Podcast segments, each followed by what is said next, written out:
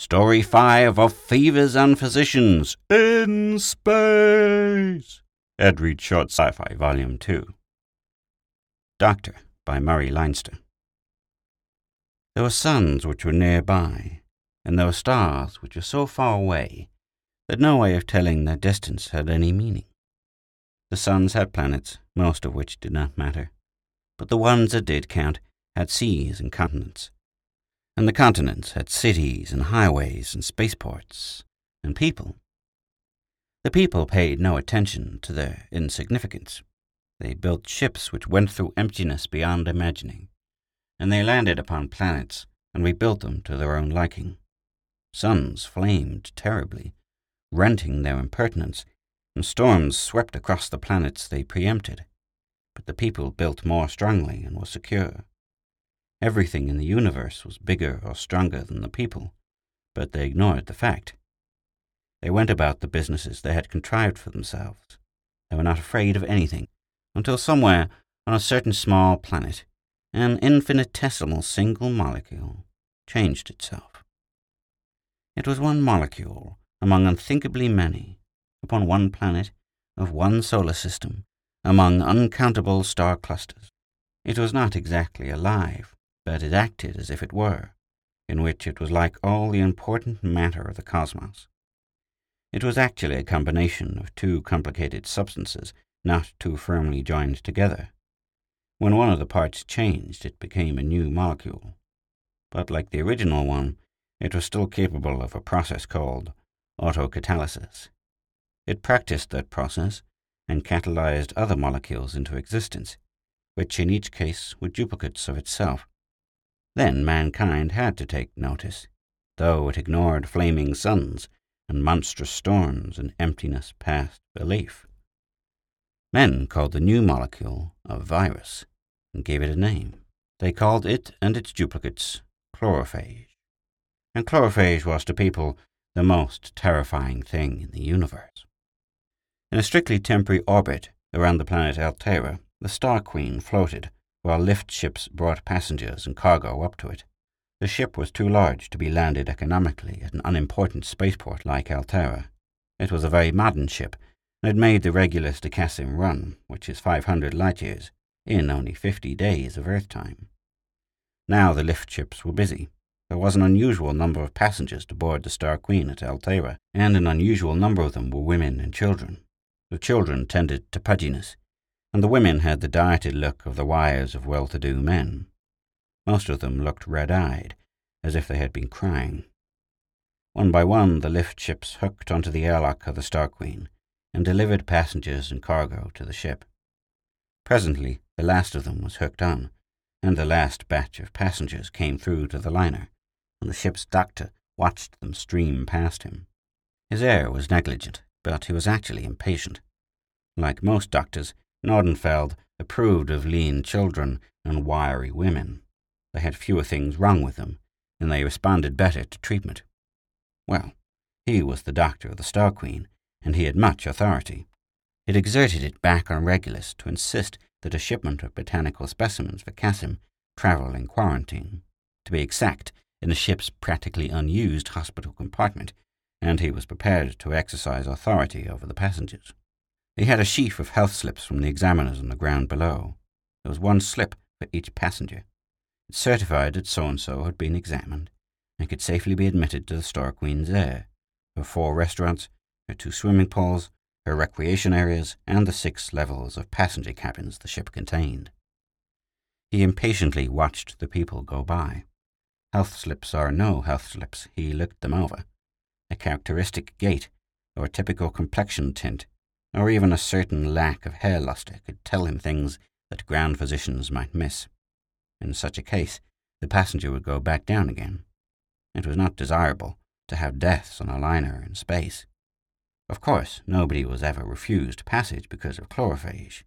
If it were ever discovered, the discovery would already be too late. But the health regulations for space travel were very, very strict. He looked twice at a young woman as she passed. Despite applied complexion, there was a trace of waxiness in her skin. Nordenfeld had never actually seen a case of chlorophage. No doctor alive ever had. The best authorities were those who'd been in patrol ships during the quarantine of Cameron when chlorophage was loose on that planet. They had seen beamed up pictures of patients, but not patients themselves. The patrol ships stayed in orbit while the planet died. Most doctors, and Nordenfeld was among them, had only seen pictures of the screens which showed the patients. He looked sharply at the young woman. Then he glanced at her hands. They were normal. The young woman went on, unaware that for the fraction of an instant there had been the possibility of the landing of the Star Queen in Altera, and the destruction of her space drive, and the establishment of a quarantine which, if justified, would mean that nobody could ever leave Altera again, but must wait there to die, which would not be a long wait. A fat man puffed past. The gravity on Altera was some 5% under ship normal, and he felt the difference at once. But the veins at his temples were ungorged. Nordenfeld let him go by. There appeared a white-haired, space-tanned man with a briefcase under his arm. He saw Nordenfeld and lifted a hand in greeting. The doctor knew him. He stepped aside from the passengers and stood there. His name was Jensen, and he represented a fund which invested the surplus money of insurance companies. He traveled a great deal to check on the business interests of that organization. The doctor grunted. What are you doing here? I thought you'd be on the far side of the cluster. Oh, I get about, said Jensen. His manner was not quite normal. He was tense. I got here two weeks ago on a Q&C tramp from Regulus. We were a shipload of salt meat. There's romance for you. Salt meat by the spaceship load.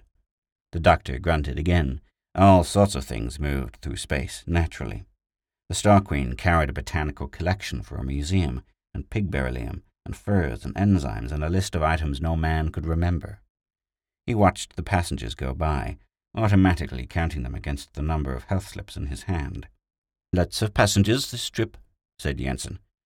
Yes, said the doctor, watching a man with a limp. Why? Jensen shrugged and did not answer. He was uneasy, the doctor noted. He and Jensen were as much unlike as two men could very well be, but Jensen was good company. A ship's doctor does not have much congenial society. The file of passengers ended abruptly. There was no one in the Star Queen's airlock, but the connected lights still burned, and the doctor could look through into the small lift ship from the planet down below. He frowned. He fingered the sheaf of papers. Unless I missed count, he said annoyedly, there's supposed to be one more passenger. I don't see. A door opened far back in the lift ship. A small figure appeared. It was a little girl, perhaps ten years old. She was very neatly dressed, though not quite the way a mother would have done it. She wore the carefully composed expression of a child with no adult in charge of her. She walked precisely from the lift ship into the Star Queen's lock. The opening closed briskly behind her. There was the rumbling of seals making themselves tight. The lights flickered for disconnect, and then all clear. They went out, and the lift ship had pulled away from the Star Queen. There's my missing passenger, said the doctor. The child looked soberly about. She saw him. Excuse me, she said very politely. Is this the way I'm supposed to go? Through that door, said the doctor gruffly. Thank you, said the little girl. She followed his direction. She vanished through the door. It closed. There came a deep droning sound, which was the interplanetary drive of the Star Queen, building up that directional stress in space, which had seemed such a triumph when it was first contrived. The ship swung gently. It would be turning out from orbit around Altera. It swung again. The doctor knew that its astrogators were feeling for the incredibly exact point of its nose toward the next port, which modern commercial ship operation required. An error of fractional seconds of arc would mean valuable time lost in making port some ten light years of distance away. The drive droned and droned, building up velocity where the ship's aiming was refined and re-refined. The drive cut off abruptly. Jensen turned white. The doctor said impatiently, There's nothing wrong. Probably a message or a report should have been beamed down to the planet and somebody forgot. We'll go on in a minute. But Jensen stood frozen. He was very pale. The interplanetary drive stayed off. Thirty seconds. A minute. Jensen swallowed audibly. Two minutes. Three. The steady, monotonous drone began again. It continued interminably, as if, while it was off, the ship's head had swung wide of its destination, and the whole business of lining up for a jump in overdrive had to be done all over again. And then there came that and the sensation of spiral fall, which meant overdrive. The droning ceased. Jensen breathed again. The ship's doctor looked at him sharply. Jensen had been taut. Now the tensions had left his body, but he looked as if he were going to shiver. Instead, he mopped a suddenly streaming forehead. I think, said Jensen in a strange voice, that I'll have a drink, or several. Will you join me? Nordenfeld searched his face. A ship's doctor has many duties in space. Passengers can have many things wrong with them, and in the absolute isolation of overdrive, they can be remarkably affected by each other. I'll be at the fourth level bar in twenty minutes, said Nordenfeld. Can you wait that long? I probably won't wait to have a drink, said Jensen, but I'll be there. The doctor nodded curtly. He went away. He made no guesses, though he had just observed the new passengers carefully and was fully aware of the strict health regulations that affect space travel. As a physician, he knew that the most deadly thing in the universe was chlorophage, and that the planet Cameron was only one solar system away. It had been a stop for the Star Queen until four years ago. He puzzled over Jensen's tenseness and the relief he displayed when the overdrive field came on, but he didn't guess. Chlorophage didn't enter his mind. Not until later. He saw the little girl who had come out of the airlock last of all the passengers. She sat on a sofa as if someone had told her to wait there until something or other was arranged. Dr. Nordenfeld barely glanced at her. He had known Jensen for a considerable time. Jensen had been a passenger on the Star Queen half a dozen times, and he shouldn't have been upset by the temporary stoppage of an interplanetary drive. Nordenfeld divided people into two classes those who were not, and those who were worth talking to. There weren't many of the latter. Jensen was. He filed away the health slips. Then, thinking of Jensen's pallor, he asked what had happened to make the Star Queen interrupt her slow speed drive away from orbit around Altair. The purser told him, but the purser was fussily concerned because there were so many extra passengers from Altair. He might not be able to take on the expected number of passengers at the next stopover point. It would be bad business to have to refuse passengers. It would give the space line a bad name. Then the air officer stopped Nordenfeld as he was about to join Jensen in the fourth level bar. It was time for medical inspection of the quarter acre of Banthian jungle which purified and renewed the air of the ship. Nordenfeld was expected to check the complex ecological system of the air room.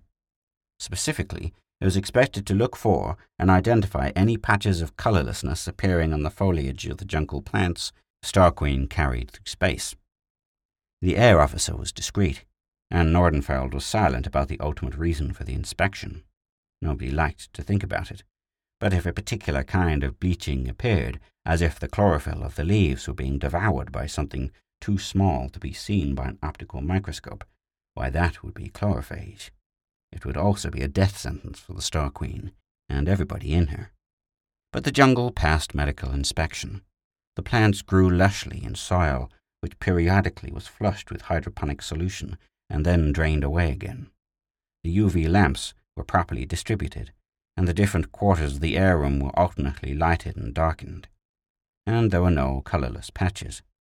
A steady wind blew through the air room and had its excess moisture and unpleasing smells wrung out before it recirculated to the ship. Dr. Nordenfeld authorized the trimming of some liana like growths which were developing woody tissue at the expense of leaves. The air officer also told him about the reason for the turning off of the interplanetary drive. and considered it a very curious happening. The doctor left the air room and passed the place where the little girl, the last passenger to board the Star Queen, waited patiently for somebody to arrange something. Dr. Nordenfeld took a lift to the fourth level and went into the bar where Jensen should be waiting. He was. He had an empty glass before him. Nordenfeld sat down and dialed for a drink. He had an indefinite feeling that something was wrong, but he couldn't put his finger on it. There are always things going wrong for a ship's doctor, though there are so many demands on his patients that he is usually short of it. Jensen watched him sip at his drink. A bad day? he asked. He had gotten over his own tension. Nordenfeld shrugged, but his scowl deepened. There are a lot of new passengers. He realized that he was trying to explain his feelings to himself. They'll come to me feeling miserable. I have to tell each one that if they feel heavy and depressed, it may be the gravity constant of the ship, which is greater than their home planet. If they feel light-headed and giddy, it may be because the gravity constant of the ship is less than they're used to.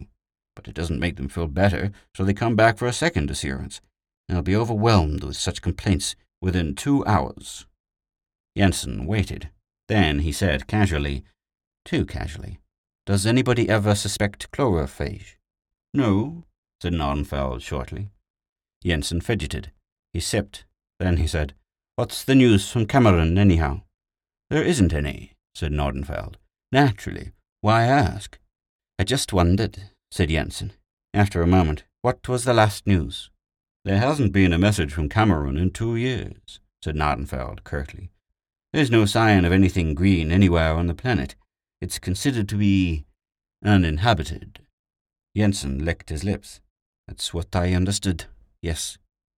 Nordenfeld drank half his drink and said unpleasantly, There were thirty million people in Cameron when the chlorophage appeared. At first it was apparently a virus which fed on the chlorophyll of plants. They died. Then it was discovered that it could also feed on hemoglobin, which is chemically close to chlorophyll. Hemoglobin is the red coloring matter of the blood. When the virus consumed it, people began to die. Cameron doctors found that the chlorophage virus was transmitted by contact, by inhalation, by ingestion. It traveled as dust particles and on the feet of insects, and it was in drinking water and the air one breathed. The doctors and Cameron warned spaceships off, and the patrol put a quarantine fleet in orbit around it to keep anybody from leaving. And nobody left, and everybody died, and so did every living thing that had chlorophyll in its leaves, or hemoglobin in its blood, or that needed plant or animal tissues to feed on. There's not a person left alive on Cameron, nor an animal or beast or insect, nor a fish, nor a tree, or plant, or weed, or blade of grass. There's no longer a quarantine fleet there. Nobody will go there, and there's nobody left to leave but there are beacon satellites to record any calls and to warn any fool against landing. If the chlorophage got loose and it was carried about by spaceships, it could kill the other 40 billion humans in the galaxy, together with every green planet or animal with hemoglobin in its blood. That, said Jensen, and tried to smile, sounds final. It isn't, Nordenfeld told him. If there's something in the universe which can kill every living thing except its maker, that something should be killed. There should be research going on about the chlorophage. It would be deadly dangerous work, but it should be done. A quarantine won't stop contagion, it can only hinder it. That's useful, but not enough. Jensen moistened his lips. Nordenfeld said abruptly, I've answered your questions. Now what's on your mind, and what has it to do with chlorophage? Jensen started. He went very pale. It's too late to do anything about it, said Nordenfeld. It's probably nonsense anyhow. But what is it? Jensen stammered out his story. It explained why there were so many passengers for the Star Queen. It even explained his departure from Altair. But it was only a rumor, the kind of rumor that starts up untraceably and can never be verified. This one was officially denied by the Altairan planetary government, but it was widely believed by the sort of people who usually were well informed, those who could send their families up to the Star Queen, and that was why Jensen had been tense and worried until the liner had actually left Altair behind. Then he felt safe. Nordenfeld's jaw set as Jensen told his tale. He made no comment, but when Jensen was through, he nodded and went away, leaving his drink unfinished. Jensen couldn't see his face. It was hard as granite. In Nordenfeld, the ship's doctor of the Star Queen went into the nearest bathroom and was violently sick. It was a reaction to what he'd just learned. There were stars which were so far away that their distance didn't mean anything. There were planets beyond counting in a single star cluster, let alone the galaxy. There were comets and gas clouds in space, and worlds where there was life, and other worlds where life was impossible. The quantity of matter which was associated with life was infinitesimal, and the quantity associated with consciousness, animal life, was so much less that the difference couldn't be expressed. But the amount of animal life which could reason was so minute by comparison that the nearest ratio would be that of a single atom to a sun. Mankind, in fact, was the least impressive fraction of the smallest category of substance in the galaxy. But men did curious things. There was the cutting off of the Star Queen's short distance drive before she'd gotten well away from Altair. There had been a lift ship locked to the liner's passenger airlock. When the last passenger entered the big ship, a little girl, the airlocks disconnected, and the lift ship pulled swiftly away. It was not quite two miles from the Star Queen when its emergency airlocks opened and space-suited figures plunged out of it to emptiness. Simultaneously, the ports of the lift ship glowed, and almost immediately the whole plating turned cherry red, crimson, and then orange, from unlimited heat developed within it. The lift ship went incandescent and ruptured, and there was a spout of white-hot air, and then it turned blue-white and puffed itself to nothing in metallic steam. Where it had been, there was only shining gas, which cooled. Beyond it, there were figures in spacesuits which tried to swim away from it. The Star Queen's control room obviously saw the happening. The lift ship's atomic pile had flared out of control and melted down the ship. It had developed something like 60,000 degrees Fahrenheit when it ceased to flare. It did not blow up, it only vaporized but the process must have begun within seconds after the lift ship broke contact with the Star Queen. In automatic reaction, the man in control of the liner cut her drive and offered to turn back and pick up the spacesuited figures in emptiness. The offer was declined with almost hysterical haste. In fact, it was barely made before the other lift ships moved in on rescue missions. They had waited, and they were picking up castaways before the Star Queen resumed its merely interplanetary drive, and the process of aiming for a solar system some 30 light years away. When the liner flicked into overdrive, more than half the floating figures had been recovered, which was remarkable. It was almost as remarkable as the flare-up of the lift ship's atomic pile. One has to know exactly what to do to make a properly designed atomic pile vaporize metal. Somebody had known. Somebody had done it, and the other lift ships were waiting to pick up the destroyed lift ship's crew when it happened. The matter of the lift ship's destruction was fresh in Nordenfeld's mind when Jensen had told his story. The two items fitted together with an appalling completeness. They left little doubt or hope. Nordenfeld consulted the passenger records and presently was engaged in conversation with the sober-faced, composed little girl on a sofa in one of the cabin levels of the Star Queen. You're Kathy Brand, I believe, he said matter-of-factly. I understand you've been having a rather bad time of it. She seemed to consider. It hasn't been too bad, she assured him. At least I've been seeing new things. I got dreadfully tired of seeing the same things all the time. What things? asked Nordenfeld. His expression was not stern now, though his inner sensations were not pleasant.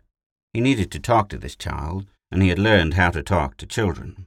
The secret is to talk exactly as to an adult, with respect and interest. There weren't any windows, she explained, and my father couldn't play with me, and all the toys and books were ruined by the water. It was dreadfully tedious. There weren't any other children, you see, and presently there weren't any grown-ups but my father. Nordenfeld only looked more interested. He had been almost sure ever since knowing of the lift ship's destruction and listening to Jensen's account of the rumor the government of Altair denied. He was horribly sure now. How long were you in a place that hadn't any windows? Oh, dreadfully long, she said, since I was only six years old. Almost half my life. She smiled brightly at him. I remember looking out of windows, and even playing out of doors, but my father and mother said I had to live in this place. My father talked to me often and often. It was very nice, but he had to wear that funny suit and keep the glass over his face because he didn't live in the room. The glass was because he went under the water, you know. Nordenfeld asked carefully conversational sounding questions. Kathy Brand, now aged ten, had been taken by her father to live in a big room without any windows. It hadn't any doors either. There were plants in it, and there were bluish lights to shine on the plants, and there was a place in one corner where there was water. When her father came in to talk to her, he came up out of the water wearing the funny suit with glass over his face. He went out the same way. There was a place in the wall where she could look out into another room, and at first her mother used to come in and smile at her through the glass, and she talked into something she held in her hand, and her voice came inside. But later she stopped coming. There was only one possible kind of place which would answer Kathy's description. When she was six years old, she had been put into some university's aseptic environment room, and she had stayed there. Such rooms were designed for biological research. They were built and then made sterile of all bacterial life, and afterward entered through a tank of antiseptic. Anyone who entered wore a suit which was made germ free by its passage through the antiseptic, and he did not breathe the air of the aseptic room, but air which was supplied him through a hose, the exhaled air hose also passing under the antiseptic outside. No germ or microbe or virus could possibly get into such a room without being bathed in corrosive fluid which would kill it. So long as there was someone alive outside to take care of it, the little girl could live there and defy even chlorophage. And Kathy Brand had done it. But on the other hand, Cameroon was the only planet where it would be necessary, and it was the only world from which her father would land his small daughter on another planet's spaceport. There was no doubt. Nordenfeld grimly imagined someone. He would have had to be a microbiologist even to attempt it, fighting to survive and defeat the chlorophage while he kept his little girl in an aseptic environment room. She explained quite pleasantly as Nordenfeld asked more questions. There had been other people besides her father, but for a long time there had been only him, and Nordenfeld computed that somehow she had been kept alive on the dead planet Cameron for four long years. Recently, though, very recently, her father told her that they were leaving. Wearing his funny antiseptic wetted suit, it enclosed her in a plastic bag with a tank attached to it. Air flowed from the tank into the bag and out through a hose that was all wetted inside. She breathed quite comfortably. It made sense. An air tank could be heated and its contents sterilized to supply germ-free or virus-free air, and Kathy's father took an axe and chopped away a wall of the room. He picked her up, still inside the plastic bag, and carried her out. There was nobody about. There was no grass. There were no trees. Nothing moved. Here Kathy's account was vague, but Nordenfeld could guess at the strangeness of a dead planet to the child who barely remembered anything but the walls of an aseptic environment room. Her father carried her to a little ship, said Kathy, and they talked a lot after the ship took off. He told her that he was taking her to a place where she could run about outdoors and play, but he had to go somewhere else, which to Nordenfeld meant a most scrupulous decontamination of the small spaceship's interior and its airlock. Its outer surface would reach a temperature at which no organic material could remain uncooked. And finally, said Kathy, her father had opened a door and told her to step out and goodbye, and she did, and the ship went away, her father still wearing his funny suit, and people came and asked her questions she did not understand. Kathy's narrative fitted perfectly into the rumor Jensen said circulated among usually well-informed people on Altera.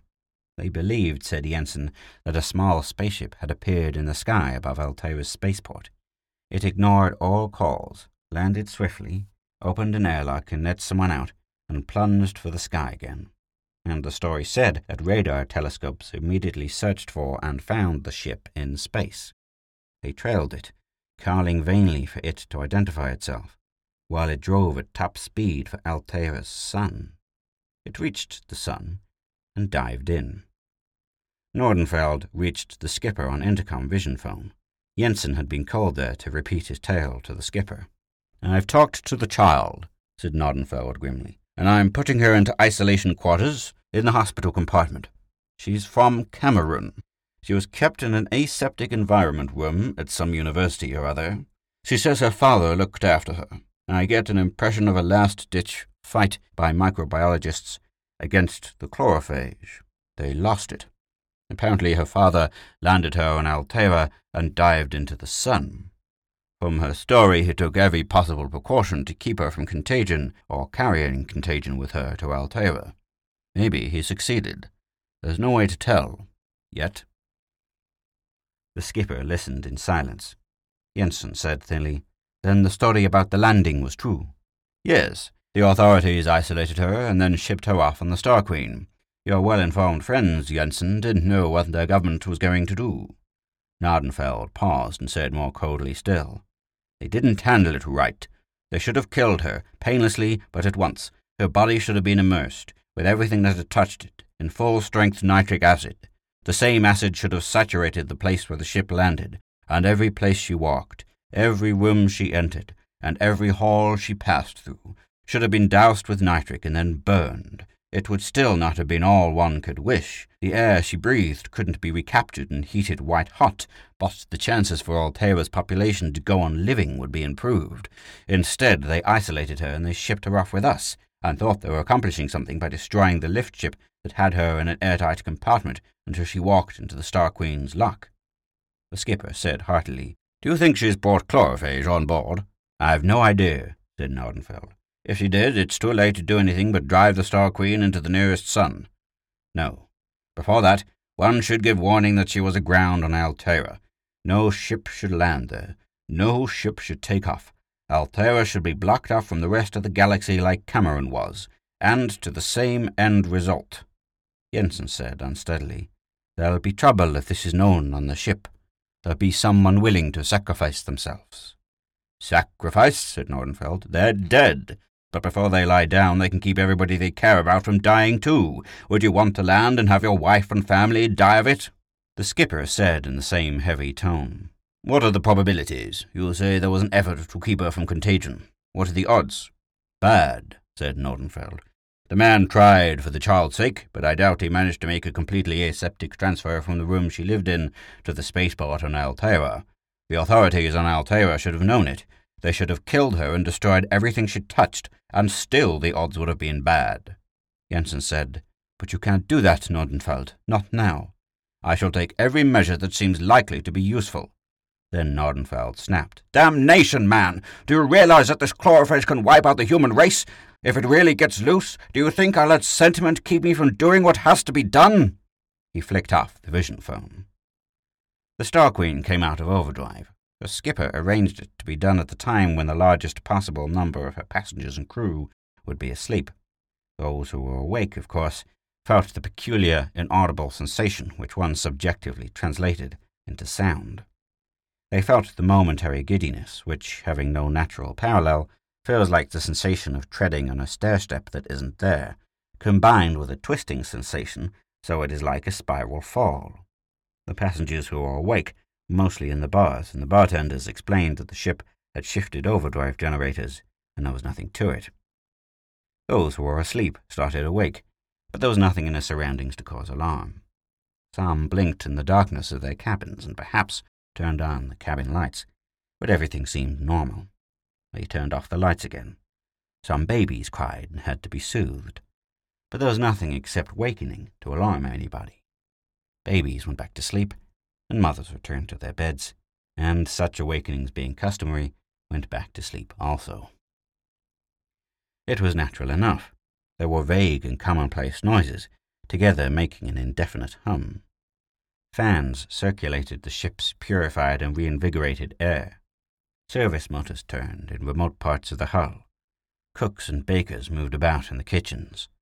Nobody could tell by any physical sensation that the Star Queen was not in overdrive, except in the control room. There the stars could be seen. They were unthinkably remote. The ship was light years from any place where humans lived. He did not drive. The skipper had a family on Cassim. He would not land a plague ship which might destroy them. The executive officer had a small son.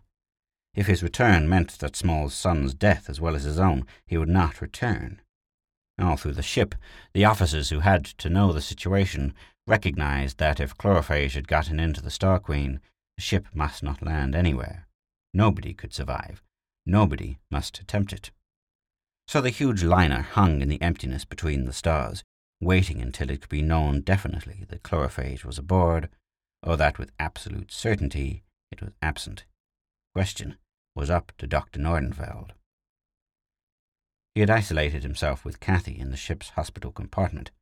Since the ship was built, it had been used once by a grown man who developed mumps, and once by an adolescent boy who developed a raging fever which antibiotics stopped.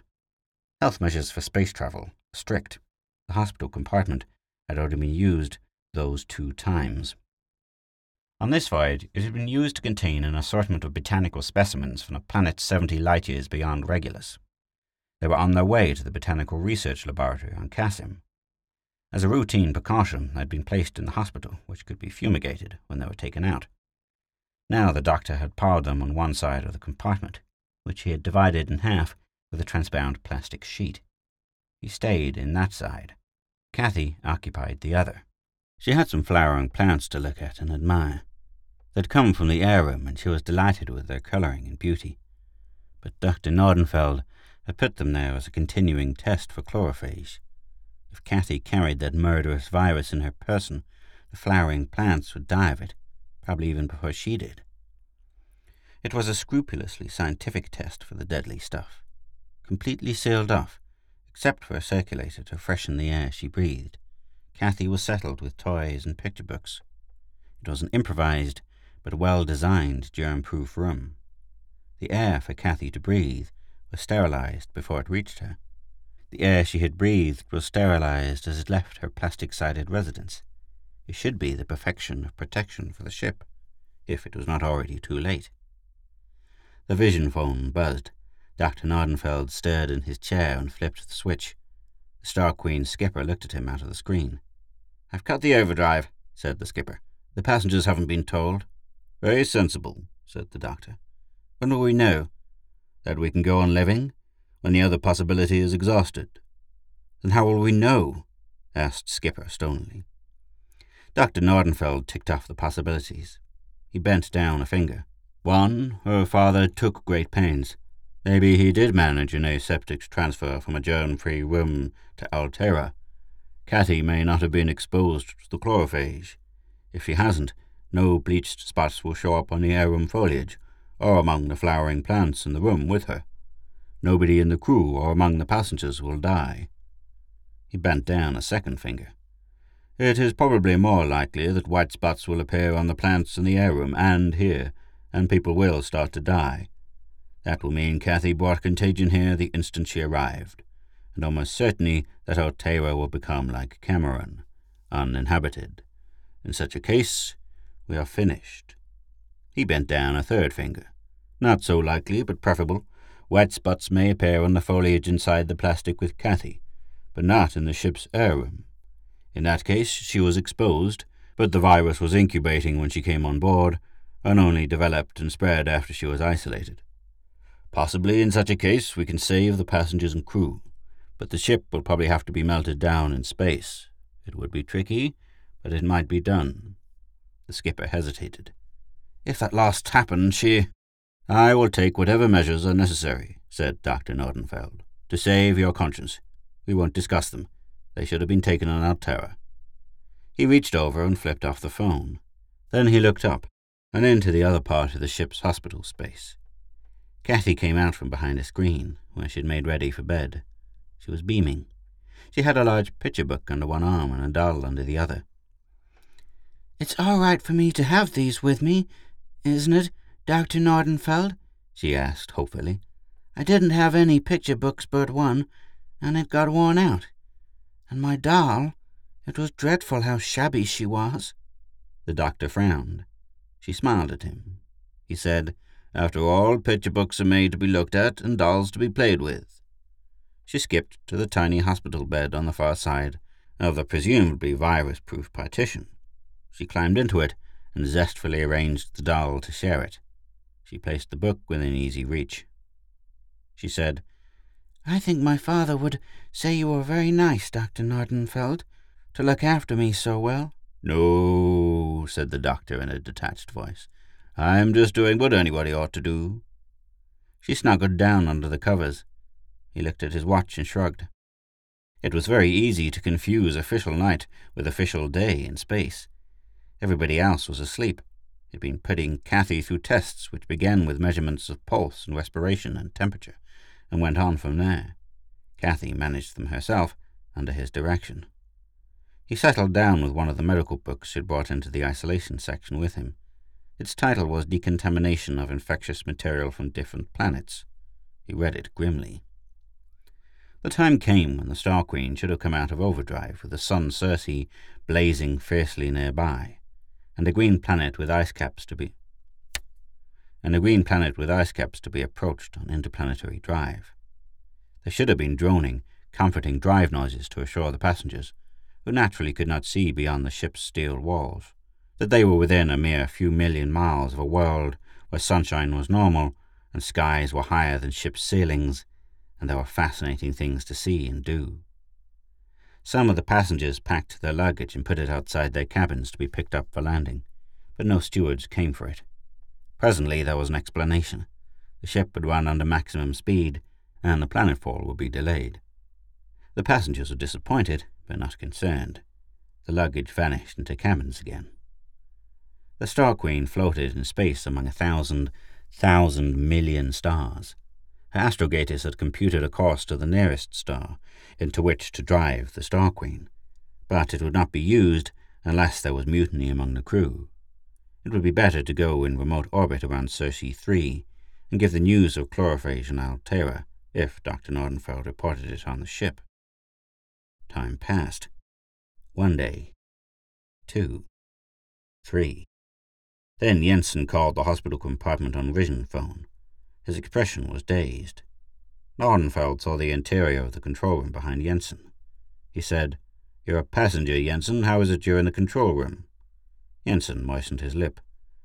The skipper thought I'd better not associate with the other passengers. I've stayed with the officers the past few days. We, the ones who know what's in prospect, we're keeping separate from the others, so nobody will let anything out by accident. Very wise. When the skipper comes back on duty, ask him to call me. I have something interesting to tell him. He's checking something now, said Jensen. His voice was thin and reedy. The air officer reports there are white patches on the plants in the air room. They're growing. Fast. He told me to tell you. He's gone to make sure. No need, said Nordenfeld bitterly. He swung the vision screen. It faced that part of the hospital space beyond the plastic sheeting. There were potted flowering plants there. It pleased Kathy. He shared her air and there were white patches on their leaves. I thought, said Nordenfeld with an odd, mirthless levity, that the skipper'd be interested. It is of no importance whatever now, but I accomplished something remarkable. Kathy's father didn't manage an aseptic transfer. She brought the chlorophage with her, but I can find it. The plants on the far side of that plastic sheet show the chlorophage patches plainly. I expect Kathy to show signs of anemia shortly, uh, decided that drastic measures would have to be taken, and it looked like they might work because I've confined the virus. It's there where Kathy is, but it isn't where I am. All the botanical specimens on my side of the sheet are untouched. The phage hasn't hit them. It is remarkable, but it doesn't matter a damn if the air room's infected, and I was so proud. Jensen did not respond. Nordenfeld said ironically, Look what I accomplished. I protected the air plants on my side, see? They're beautifully green, no sign of infection. It means that a man can work with chlorophage. A laboratory ship could land on Cameron and keep itself the equivalent of an aseptic environment room while the damned chlorophage was investigated and ultimately whipped, and it doesn't matter. Jensen said numbly, We can't ever make port. We ought, we ought to, or take the necessary measures, Nordenfeld told him, very quietly and efficiently, with neither the crew nor the passengers knowing that Altera sent the chlorophage on board the Star Queen in the hope of banishing it from there. The passengers won't know that their own officials shipped it off with them as they tried to run away. And I was so proud that I'd improvised an aseptic room to keep Kathy in. I sterilized the air that went into her, and I sterilized. Then he stopped. He stopped quite short. He stared at the air unit, set up, and with two pipes passing through the plastic partition, which cut the hospital space in two. He turned utterly white. He went roughly to the air machine. He jerked back its cover. He put his hand inside. Minutes later, he faced back to the vision screen from which Jensen looked apathetically at him. Tell the skipper to call me, he said in a savage tone. Tell him to call me instantly he comes back, before he issues any orders at all. He bent over the sterilizing equipment and very carefully began to disassemble it. He had it completely apart when Kathy waked. She peered at him through the plastic separation sheet. Good morning, Dr. Nordenfeld, she said cheerfully. The doctor grunted. Kathy smiled at him. She had gotten on very good terms with the doctor since he had been kept in the ship's hospital. She did not feel that she was isolated. In having the doctor where she could talk to him at any time, she had much more company than ever before. She had read her entire picture book to him and discussed her doll at length. She took it for granted that when he did not answer or frowned, that he was simply busy, but he was company because she could see him. Dr. Nordenfeld put the air apparatus together with an extremely peculiar expression on his face. It had been built for Kathy's special isolation by a ship's mechanic. It should sterilize the used air going into Kathy's part of the compartment, and it should sterilize the used air pushed out by the supplied fresh air. The hospital itself was an independent sealed unit with its own chemical air freshener, and it had been divided into two. The air freshener was where Dr. Nordenfeld could attend to it, and the sterilizer pump simply shared the freshening with Kathy. But the pipe that pumped air to Kathy was brown and discolored from having been used for sterilizing, and the pipe that brought air back was not. It was cold. It had never been heated. So Dr. Nordenfeld had been exposed to any contagion Kathy could spread. He hadn't been protected at all. Yet the potted plants on Kathy's side of the barrier were marked with great white splotches, which grew almost as one looked, while the botanical specimens in the doctor's part of the hospital, as much infected as Kathy's could have been by failure of the ship's mechanic to build the sterilizer to work two ways the stacked plants, the alien plants, the strange plants from seventy light years beyond Regulus. They were vividly green. There was no trace of chlorophage on them. Yet they had been as thoroughly exposed as Dr. Nordenfeld himself. The doctor's hands shook. His eyes burned.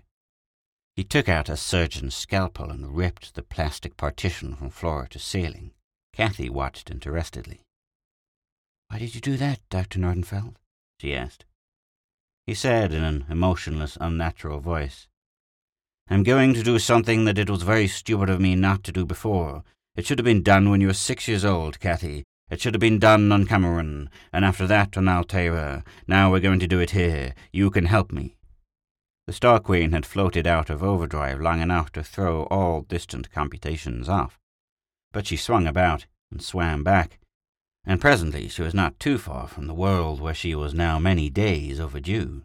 Lift ships started up from the planet's surface, but the Star Queen ordered them back. Get your spaceport health officer on the vision phone, ordered the Star Queen's skipper. We've had chlorophage on board. There was panic. Even at a distance of a hundred thousand miles, chlorophage could strike stark terror into anybody. But presently the image of the spaceport health officer appeared on the Star Queen's screen. We're not landing, said Dr. Nordenfeld. There's almost certainly an outbreak of chlorophage on Altair, and we're going back to do something about it. It got on our ship with passengers from there. We've whipped it, but we may need some help. The image of the health officer aground was a mask of horror for seconds after Nordenfeld's last statement. Then his expression became incredulous, though still horrified. We came on to her, said Dr. Nordenfeld, to get you to send word by the first other ship to the patrol that a quarantine has to be set up on Altair, and we need to be inspected for recovery from chlorophage infection, and we need to pass on, officially, the discovery that whipped the contagion on the ship. We were carrying botanical specimens to Cassim, and we discovered that they were immune to chlorophage. That's absurd, of course. Their green coloring is the same substance as in plants under sol-type suns anywhere. They couldn't be immune to chlorophage. So there had to be something else. Was there? asked the health officer. There was. Those specimens came from somewhere beyond Regulus. They carried, as normal symbiotes on their foliage, microorganisms unknown both on Cameron and Altair. The alien bugs are almost the size of virus particles, feed on virus particles, and are carried by contact, air, and so on, as readily as virus particles themselves. We discovered that those microorganisms devoured chlorophage. We washed them off the leaves of the plants, sprayed them in our air room jungle, and they multiplied faster than the chlorophage. Our whole air supply is now loaded with an airborne anti-chlorophage organism which has made our crew and passengers immune. We're heading back to Altera to turn loose our merry little bugs on that planet. It appears that they grow on certain vegetation, but they'll live anywhere there's phage to eat. Keeping some chlorophage cultures alive so our microorganisms don't die out for lack of food.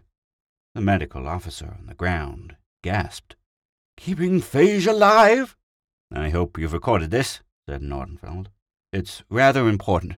This trick should have been tried on Cameron and Altera, and everywhere else new diseases have turned up. And there's a bug on one planet that's deadly to us. There's bound to be a bug on some other planet that's deadly to it. The same goes for any pests or vermin. The principle of natural enemies.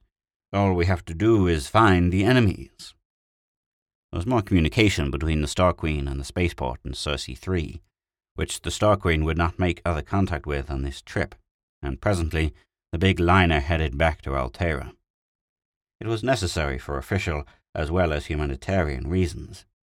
There would need to be a health examination of the Star Queen to certify that it was safe for passengers to breathe her air and eat in her restaurants and swim in her swimming pools and occupy the six levels of passenger cabins she contained. This would have to be done by a patrol ship, which would turn up at Altera. The Star Queen's skipper would be praised by his owners for not having driven the liner into a star, and the purser would be forgiven for the confusion in his records due to off schedule operations of the big ship. And Jensen would find in the ending of all terror of chlorophage an excellent reason to look for appreciation in the value of the investments he was checking up. And Dr. Nordenfeld. He talked very gravely to Kathy.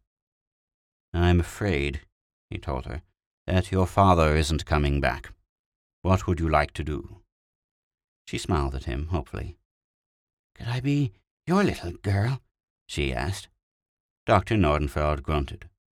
Hmm, I'll think about it. But he smiled at her. He grinned at him, and it was settled.